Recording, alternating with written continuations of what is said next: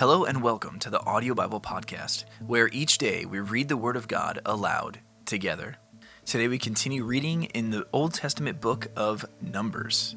Numbers chapter 13, from the New International Version. The Lord said to Moses, Send some men to explore the land of Canaan, which I am giving to the Israelites. From each ancestral tribe, send one of its leaders. So at the Lord's command, Moses sent them out from the desert of Paran. All of them were leaders of the Israelites. These are their names. From the tribe of Reuben, Shammua, son of Zakkur. From the tribe of Simeon, Shaphat, son of Hori. From the tribe of Judah, Caleb, son of Jephunneh. From the tribe of Issachar, Igal, son of Joseph. From the tribe of Ephraim, Hoshea, son of Nun. From the tribe of Benjamin, Palti, son of Raphu. From the tribe of Zebulun, Gaddiel, son of Sodai. From the tribe of Manasseh, a tribe of Joseph, Gaddi, son of Susi. From the tribe of Dan, Ammiel, son of Gemalli.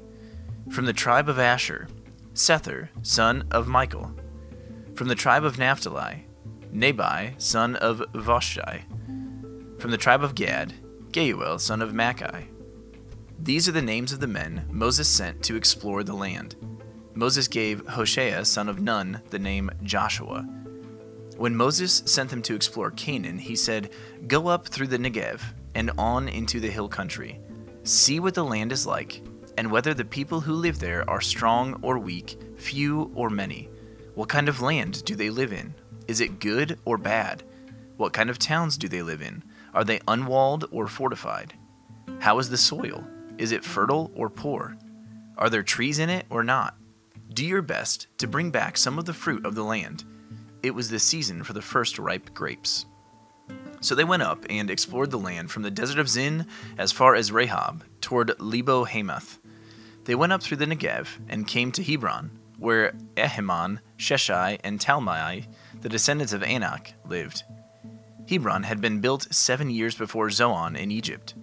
When they reached the valley of Eshcol, they cut off a branch bearing a single cluster of grapes.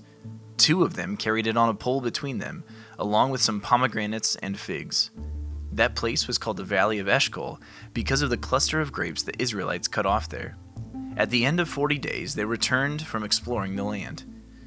They came back to Moses and Aaron and the whole Israelite community at Kadesh in the desert of Paran. There they reported to them and to the whole assembly and showed them the fruit of the land. They gave Moses this account We went into the land to which you sent us, and it does flow with milk and honey. Here is its fruit. But the people who live there are powerful, and the cities are fortified and very large. We even saw descendants of Anak there. The Amalekites live in the Negev. The Hittites, Jebusites, and Amorites live in the hill country and the Canaanites live near the sea and along the Jordan. Then Caleb silenced the people before Moses and said, We should go up and take possession of the land, for we can certainly do it.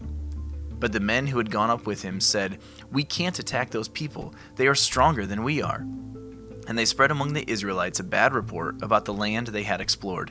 They said, The land we explored devours those living in it. All the people we saw there are of great size we saw the Nephilim there, the descendants of Anak, coming from the Nephilim.